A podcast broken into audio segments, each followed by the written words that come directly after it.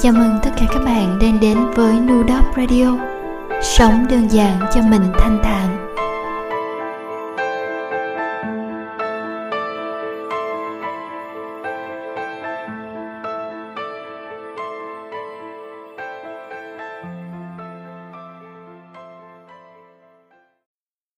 Một mình bình thản. Tác giả Amanda Huỳnh.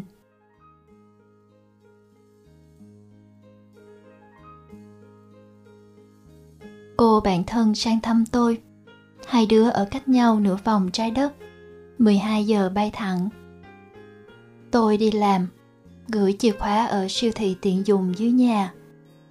Cô đến đấy lấy chìa khóa, tự lên nhà, thu xếp đồ đạc, ăn uống, nghỉ ngơi.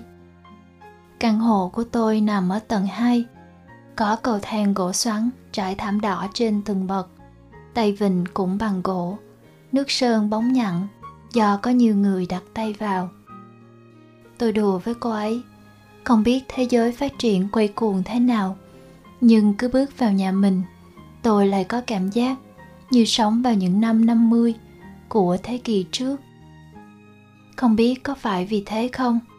Có một dạo sống ở Singapore, lên xuống cả ngày bằng thang máy, đèn điện sáng rực rỡ ngày và đêm, tôi vẫn luôn thấy thiếu vắng điều gì. Tôi thèm trở về nhà, có cầu thang gỗ thế này. Mỗi bước chân nghe tiếng kẹo kẹt, mở cửa sổ là nhìn xuống khoảng sân vườn nho nhỏ, xanh tươi, có cây hoa nhài, có cây sim tím, có cây đu đủ thấp lè tè nhưng triệu quả. Năm nào, cô bạn cũng sang thăm tôi vài lần. Lần nào cũng bình thản lặng lẽ, như cô ấy thuộc về nơi này, như chốn này là nơi của cô ấy vậy.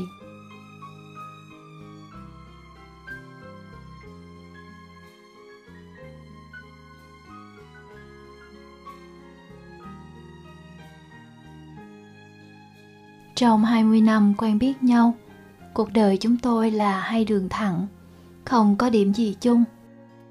Cô chung thủy với một hai chỗ làm, một hai thành phố, một hai người tình. Trong khi với tôi, những con số kia chẳng thể nào đếm được. Tuổi thanh xuân, tôi ném mình vào những chuyến đi hối hả, những bến bờ xa lạ. Cô ở đây bình thản, như đóa hoa bồ công anh. Cô ăn chay, đi xe buýt, tập yoga, chơi đàn. Một năm, chúng tôi gặp lại nhau hai ba lần, khi mùa đông, khi mùa hạ. Chúng tôi nằm cạnh nhau, nói những câu chuyện vô thượng vô phạt, dài bất tận đến suốt đêm. Buổi sáng, chúng tôi thức dậy lúc giữa trưa, ăn sáng ở một quán cà phê cũ kỹ cạnh nhà, gọi một cốc latte và bánh sừng bò.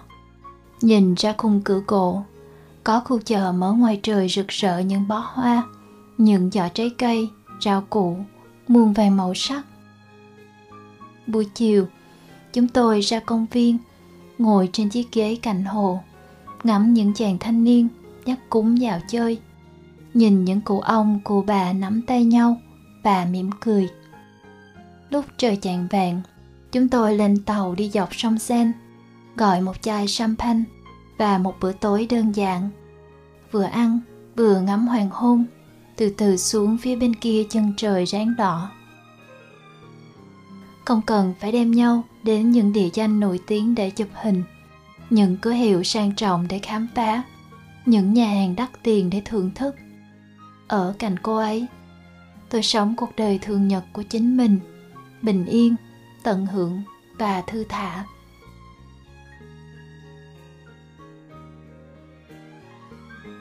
Chúng tôi thường nằm yên lặng cạnh nhau suốt buổi chiều trong công viên hay dọc triền sông. Gió thổi ngào ngạt mùi cỏ cây vương lên vạt tóc.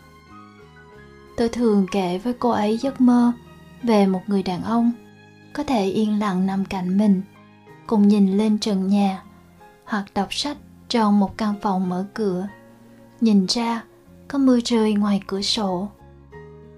Và chúng tôi chợt kể về những người không thể lặng yên, những người không thể sống một mình.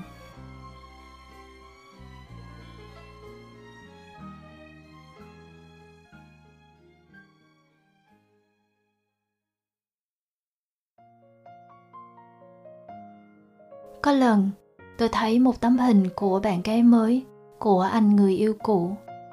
Cô ấy đeo một chiếc túi, giống hệt như chiếc túi anh ấy từng tặng tôi. Chợt nhớ ra, có lần lúc mới yêu anh, tôi vô tình phát hiện ra chiếc bút máy anh tặng tôi giống y hệt chiếc anh đã tặng người trước đó. Khoảng cách của mỗi lần kết thúc và xuất hiện một người mới, tính cả tôi, trong cuộc đời của anh ấy là khoảng hai tháng. Anh ấy không làm gì sai. Thật ra, tặng cùng một món đồ cho người trước và sau, đó cũng không phải là điều gì ghê gớm cả. Những cuộc chia tay đều không có người thứ ba, không có thù hằn hay đổ vỡ.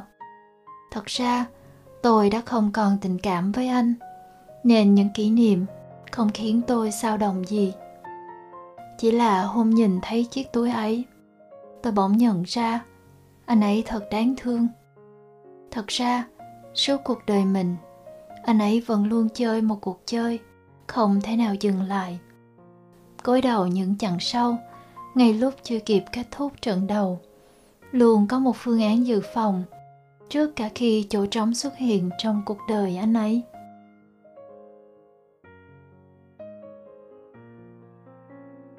Tôi có một người bạn khác. Anh lớn lên trong vòng tay ba mẹ, đi học, tốt nghiệp điểm cao, vào trường danh tiếng, rồi có được công việc làm phù hợp với chuyên môn và thu nhập ổn định. Anh sống cùng bố mẹ, sau đó lập gia đình chuyển ra ngoài. Khi hôn nhân tan vỡ, anh chuyển về lại sống cùng gia đình. Trước đây là mẹ anh, sau này là vợ anh, và bây giờ lại tiếp tục là mẹ anh, lo cho anh từng miếng ăn, giấc ngủ. Mẹ anh luôn biết anh hay mặc những loại quần áo nào để giặt là để sẵn. Khi anh thức dậy, bữa sáng đã sẵn sàng dưới nhà. Lúc anh trở về, bữa tối đã được đậy lòng bàn cẩn thận. Những người phụ nữ trong cuộc đời anh luôn biết anh cần điều gì trước khi anh kịp biết điều đó. Anh luôn nói với tôi, anh là một người may mắn. Rồi có một dạo, anh nói anh chán nản. Như thế, anh không tìm thấy lẽ sống của đời mình. Tôi bảo anh, anh đã thử sống một mình lần nào chưa? Anh trả lời, để làm gì kia chứ? Anh chỉ sống cùng gia đình hoặc với người anh yêu thôi.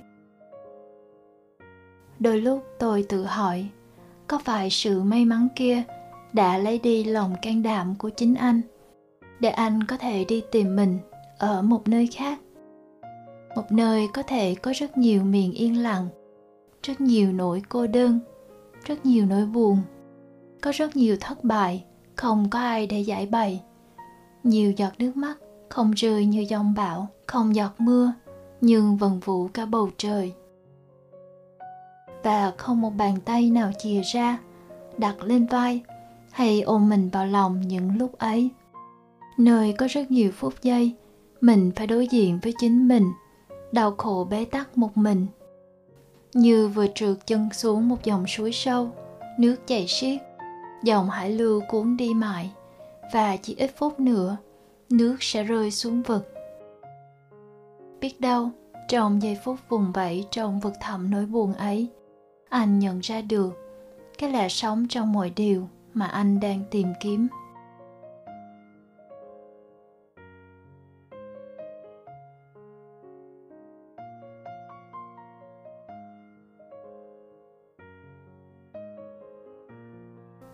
Nếu kể về những cuộc đi tìm, thì thanh xuân, tôi đã là kẻ phiêu lưu, chỉ sống ở sân ga, nhảy từ chuyến tàu này sang chuyến tàu khác không dừng lại.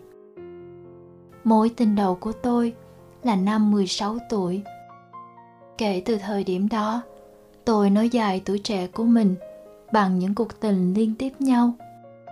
Những chuyến tàu không ngừng nghỉ đưa tôi qua những cánh đồng, những triền đồi, những dãy núi hay những thung sâu. Tôi đã sống như cánh chim bạc gió, bay hoài không mỏi. Cùng với nó, tôi trưởng thành, nhận ra bản thân trong nhiều chiều kích khác của lứa đôi. Nhưng cùng với nó, tôi biết mình cũng mất đi một điều to lớn khác. Cánh chim bay mãi, chưa từng dừng lại, để biết mình mỏi cánh chưa, để tự hỏi nơi mình cần tìm. Có nơi nào là tổ ấm để có thể ngược gió trở về? Trong suốt thanh xuân, tôi chỉ quen với những ô cửa tàu lồng lộng, cảnh vật trôi qua cửa sổ, biến mất trước khi kịp thân quen, chỗ ngồi thay mới trước khi kịp ấm nóng. Tôi chưa từng đặt chiếc vali xuống đất, tra chìa khóa vào một căn nhà, phủi bụi chiếc bàn, mở toang rèm cửa và ngồi xuống.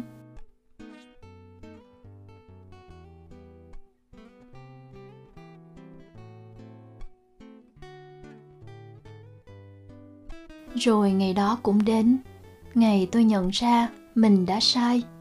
Ngày tôi yêu say mê một bóng hình khác khi vẫn còn trên chuyến tàu với một người khác nữa. Tôi lờ mờ hiểu ra rằng mình đã mua vé nhiều chuyến tàu không phải bởi tình yêu. Tôi thật ra chỉ cuống cuồng lấp đầy những chỗ trống trong cuộc đời và chiếc giường của mình, chỉ để không phải đối diện với bản thân mình. Tôi đã bắt đầu nhiều chuyến hành trình vô vọng, chỉ bởi vì đôi chân quen nhịp bước. Trong cuốn Nhà giả kim, Paulo Coelho có viết: nếu điều gì đến với bạn một lần, chưa chắc sẽ đến với bạn lần thứ hai. Nhưng nếu điều gì đã đến với bạn lần thứ hai, chắc chắn sẽ đến với bạn lần thứ ba. Cuộc sống luôn tìm cách dạy chúng ta một bài học nào đó.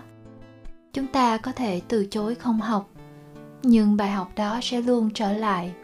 Lần sau sẽ đau đớn gấp nhiều lần hơn những lần đầu. Cho đến lúc chúng ta bắt buộc phải học bài học đó trong thất vọng và buồn đau nhất. Tôi đã học cách đặt xuống đất chiếc vali cuộc đời mình.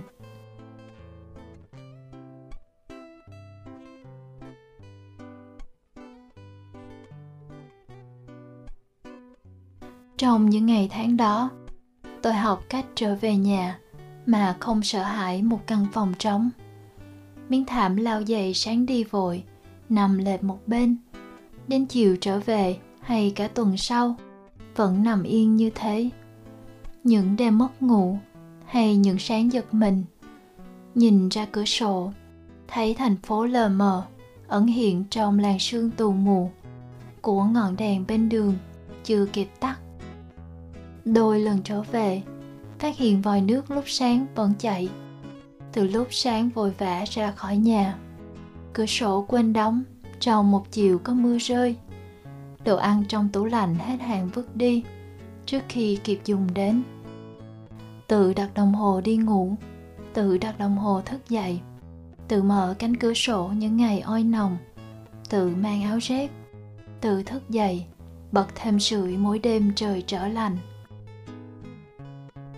Những ngày tháng đó, tôi học cách ngồi im lặng dưới bóng mát của những tán cây lồng lộng, những buổi chiều mùa hạ đi dọc triền sông, những buổi tối mùa đông đến quán một mình, ăn món mà mình yêu thích, ghé quán cà phê, nghe một bản nhạc, rồi mua một bó hoa trên đường về. Mỗi một ngày, mở cửa sau bếp nhìn ra hiên, ngắm bóng cây thay đổi mỗi ngày, từng mùa.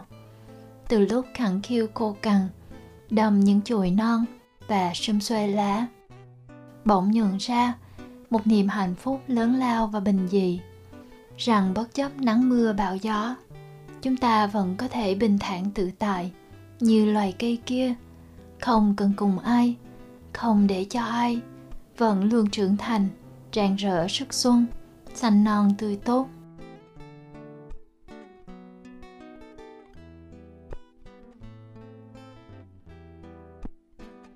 Những ngày tháng đó, tôi học cách nâng niu bản thân như cành hoa đẫm sương vừa cắm vào chiếc ly trong vắt, đặt trong bóng nắng chiếu qua khung cửa lên mặt bàn. Tôi dỗ dành bản thân mỗi đêm trở mình, tự động viên mình mỗi sáng thức dậy.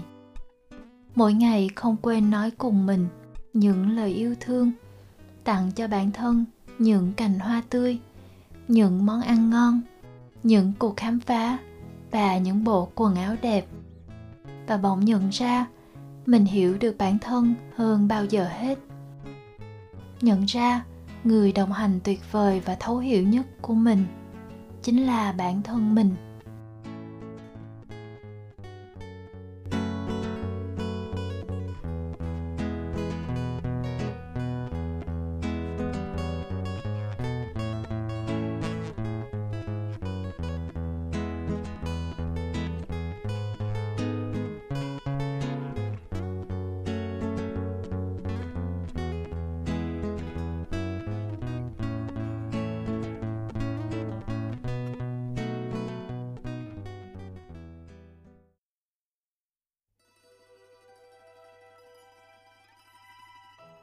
Trong cuốn Phía Nam Biên Giới, Phía Tây Mặt Trời của Haruki Murakami, ông nói về một căn bệnh có tên là Phía Tây Mặt Trời, Hysteria Siberiana.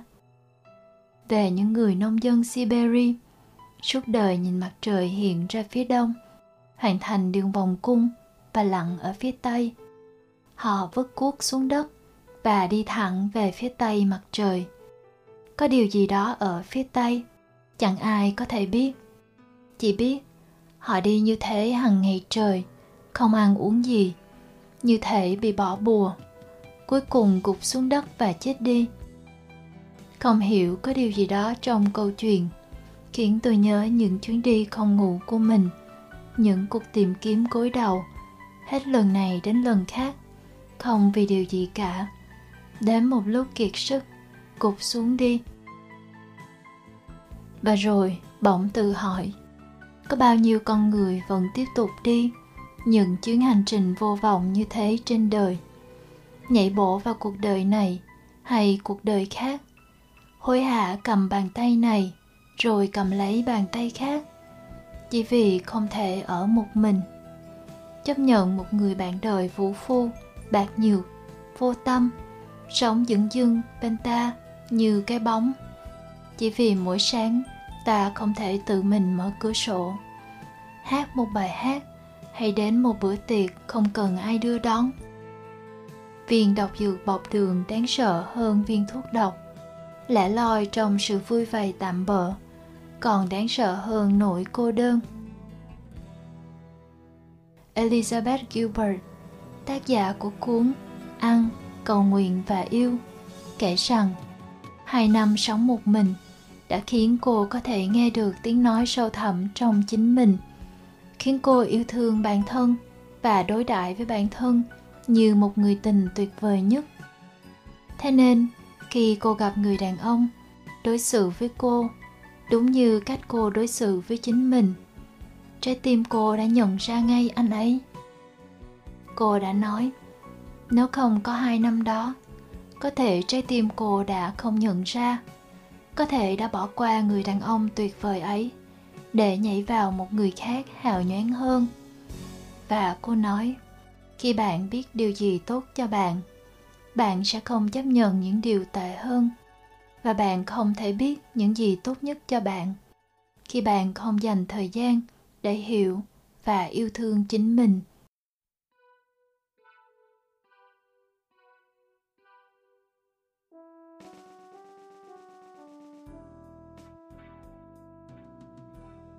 Đến một lúc, tôi chợt nhận ra rằng giữa tôi và cô bạn hai mươi năm của mình có rất nhiều điểm chung.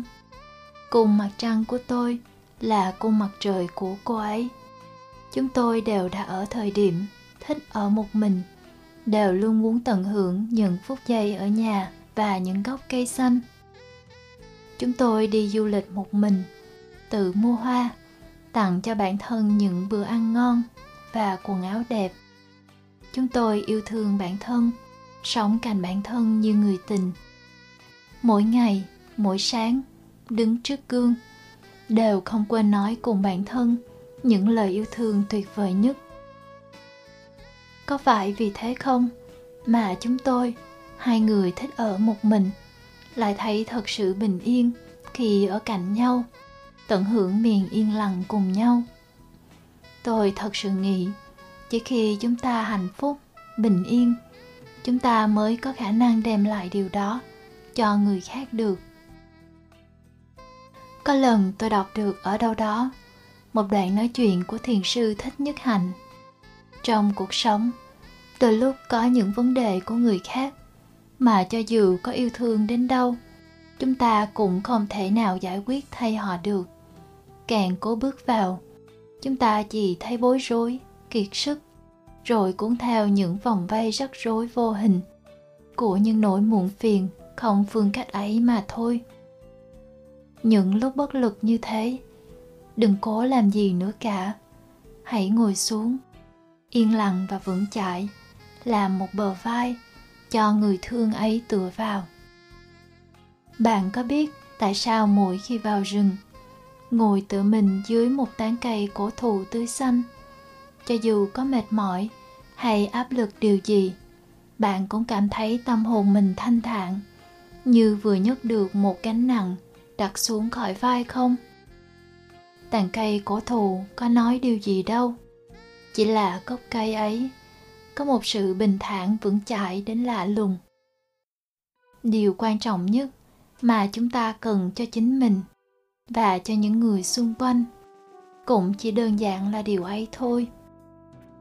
Vấn đề nằm ở chỗ sự bình thản ấy không thể có được trong một sớm một chiều, càng không thể có được khi chúng ta mỗi ngày đều hối hả đi tìm điều khỏa lấp chỗ trống. Trước những áp lực vô hình của xã hội, cuộc sống, thời gian và những câu hỏi kiểu như già rồi đấy, sao không lo mà lấy ai đi, sao bình thản vậy, tôi chỉ trả lời, có gì mà phải lo lắng, chúng ta sẽ luôn tiến đến gần điều xứng đáng nhất với chính mình. Và nếu như bản thân chúng ta đã là một điều tuyệt vời nhất, thì điều xứng đáng nhất sẽ là... Các bạn tự điền vào chỗ trống nhé.